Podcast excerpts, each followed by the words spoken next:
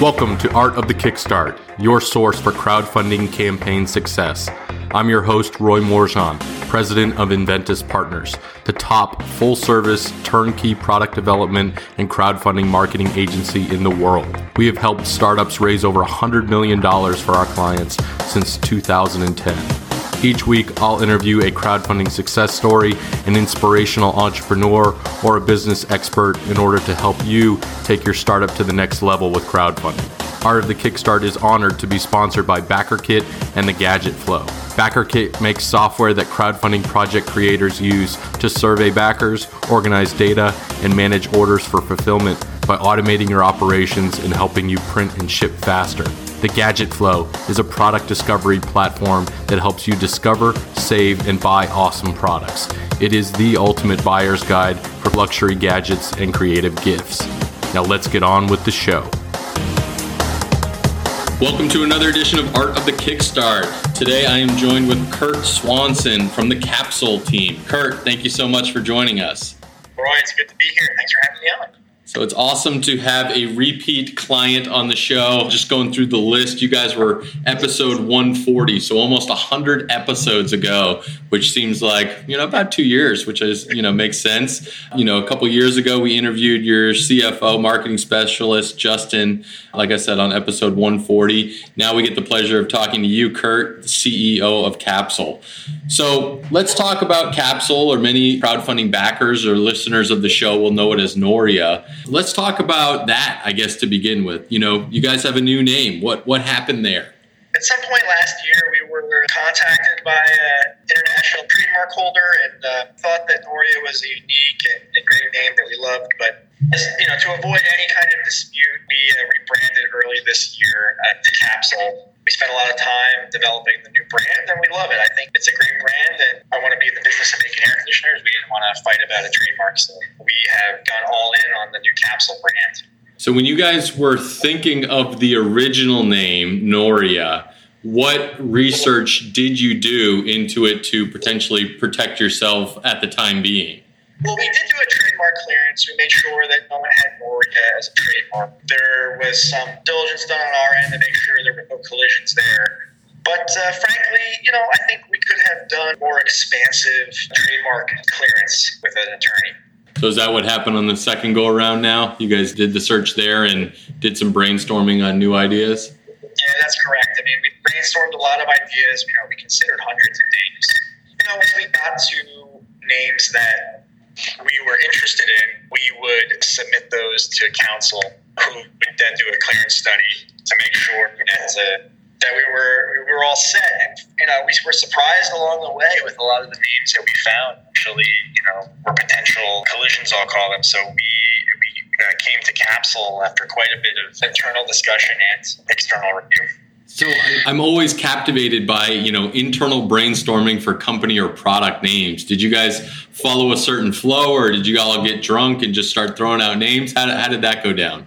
You know, it, actually it came together over several months, and one of the things that we did was we had some mentorship help for some people who had done naming exercises before, and frankly, we had a very large Google Doc with all these prospective names, number of dedicated sessions where everyone was in a conference room. The whole team got together. Everyone talked about each name that we had on this list, and we just went through it. We uh, got to a, a short list. Uh, we submitted that final list to counsel, and then when we, we got back the approved names, we down selected from there. And, and, you know, we made some stylistic choices with the way uh, the Kapsul is spelled, and I couldn't be happier with the result but it was a result of actually quite a bit of uh, diligence on our part. It wasn't a casual affair. Yeah, I bet. So we recently had a client and a guest on the show for a product called Sun Dots, which is basically a vitamin to protect your skin from the sun's harmful rays. And similar to you, they got a letter saying, "Oh, this is a trademark term." And what they did, which was unique, was they went right back out to their crowd and said, "Hey, crowd, so we need to change our name. Here's a Facebook contest. You know, publish or post all of the names that we should be now." And I think they got a list of over 700 new names, basically, where the crowd basically you know sourced the new company name and you know the winner of that got a year's worth of product and a few other gifts and bonuses any thoughts on you know doing that to your crowd at the time when you were going through that i don't think we we went to the crowd on that regard, but that's of course shows one of the you know powerful things about having a crowdsourced product is that you get to leverage those inputs. We did uh, get some suggestions, I believe, from some of our backers, but it wasn't something that we solicited in a big way. No. Got it. So let's let's jump in. I know you know since the last time we talked to Justin in episode 140, a lot has happened with your project. You want to get us up to speed? Sure. Yeah. So we launched our crowdfunding campaign ended a little over two years ago. You know, we've spent we spent the first 18 months or so really struggling through uh, uh, achieving energy efficiency requirements in the United States, which, which just so happened to change right around the beginning of the project. The window air conditioners are actually uh, American energy standards are some of the most stringent in the world for window air conditioners in particular just getting those uh, those efficiency numbers to work in the form factor that we set out to achieve, the form factor that, that all of our backers loved, it was uh, very difficult. It took eight major redesigns to achieve the energy efficiency rating we needed to be able to move forward with the project. Uh, so that's technically a high level overview of the things we've been through to, to get ready for production. And right now, we're, we're getting uh, samples back from our manufacturer. We're testing those in our windows right now. Actually, I have one at my house. I love it. It's working great. We've got the app working, making sure it's bug free and all the firmware is working before we jump into production in Q3, Q4 this year for delivery next spring.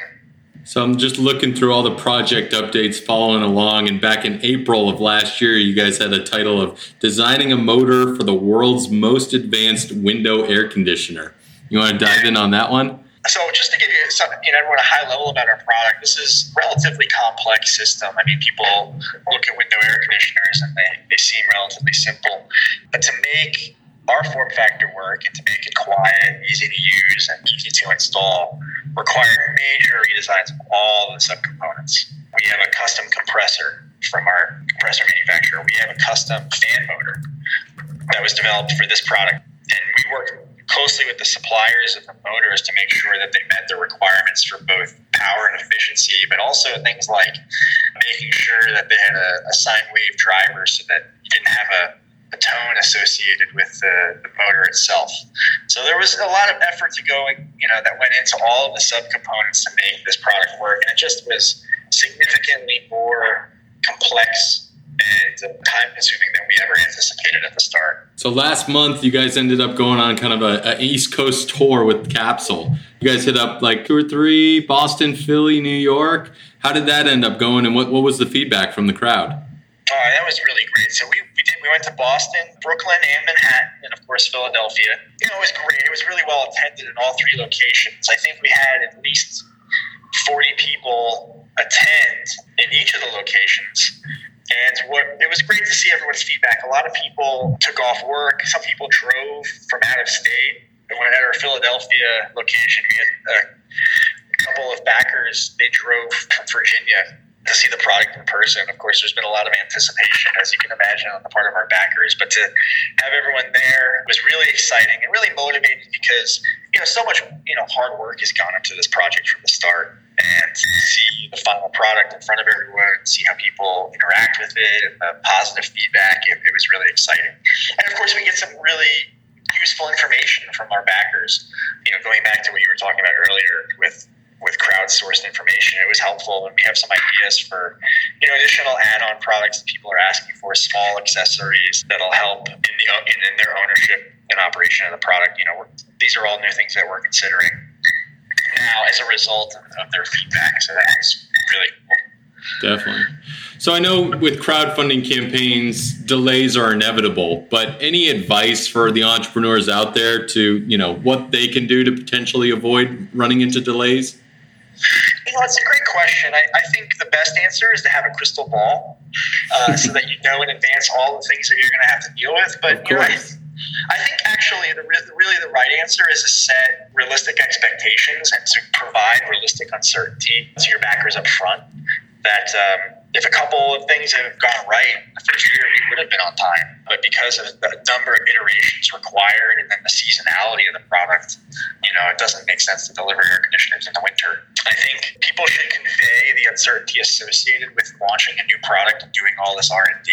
They should convey that to their backers because it's it's really hard. I've, I've been an engineer for over a decade. My whole career, I've been in and engineering. And uh, one of the things that's really hard to know at the outset, especially when you're doing new R and D, is to know how long it'll take. It's hard to predict how quickly innovation and invention will happen, especially because this is you know a team that we've done product development before for for other as a business. We've worked together as a team before this project, and you know in our careers before that, you know we recognize that. Um, even when you're doing something you've done a hundred times before, there can be delays. And when you're doing something like this, a really revolutionary new product, there's just a huge amount of uncertainty at the outset. And that's always uh, like a, a trade off people have to, you know, we did a lot of upfront work. We probably could have done even more, but at the same time, people use Kickstarter I think rightfully so, as a way to gauge does the universe want this product to exist? And, you know, I think a lot of people enter a Kickstarter campaign not knowing what the result would be. We certainly didn't ourselves. And, you know, there's a point you say, well, there's, we've done a lot of research on this product. We have prototypes. We've done a lot of the initial groundwork.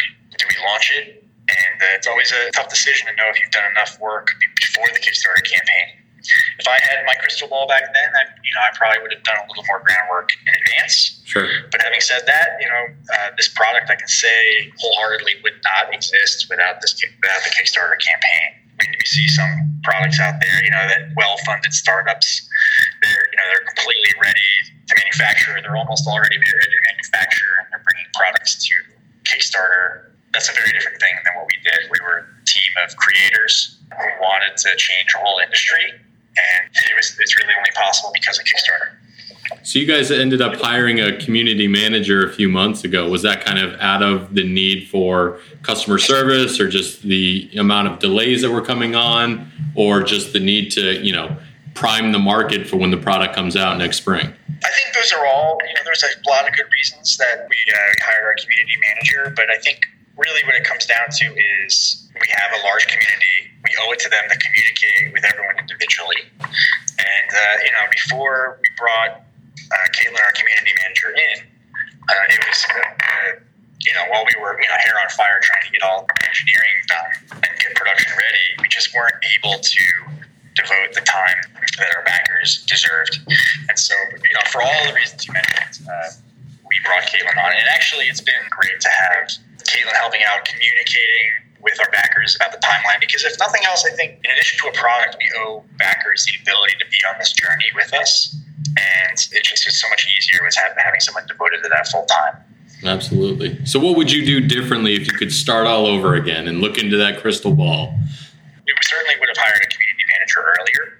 People are, and I think that would have allowed us to put more into the update process to give people insight about the setbacks and successes we've had along the way. I think that's something I would have done have done more. So that you know, I, again, I, I think that letting the backers in on the journey that we're going through is really important, and I wish we had done a better job of that at the outset.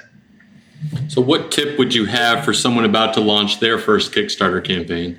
Well, you know, I've certainly been asked about it in advance about this from other people who have reached out to say, you know, what advice do you have for me as a potential Kickstarter project? My advice has been really what I've talked about so far convey uncertainty and delivery timelines, right? Most people who get onto Kickstarter understand that, that they're backing a project and this is not a, a store, as Kickstarter likes to say. I think it's important to convey in the campaign that we have an estimated timeline, there's uncertainty uh, in a timeline for the launch of a new product and to be to, to be totally upfront about that uncertainty. Fair enough. All right, Kurt, this is going to get us into our launch round where I'm going to rapid fire a handful of questions at you. You good to go? Yeah. So, what inspired you to be an entrepreneur?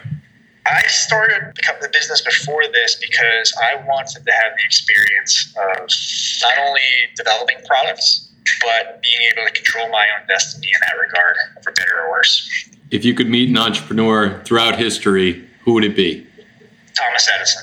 Nice. What would have been your first question for him? My first question would have been So, how much of the invention did you really do yourself? There you go. Who did you look up to when you were growing up? You know, the easy answer is uh, my dad. But I think, you know, in terms of people uh, historically that I looked up to, I really enjoyed science fiction writers like Michael Crichton and uh, Arthur C. Clarke. Uh, they wrote great stories, but what they really did that I that I loved was create these worlds that uh, were based around scientific advancement, which is something that's really resonated with me. That's a nice transition in my next question. What business book or life book would you recommend to our listeners? Hmm, that's a tough one. I think there's a there's a lot of good ones out there, and I frankly haven't, haven't had much opportunity to read over the past year. But I'd say James Dyson's book, the title eludes me right now, but I, I recommend James Dyson's book on, on how he uh, created his and launched his business. Uh, I recommend that one. Nice. Last question, Kurt. What does the future of crowdfunding look like?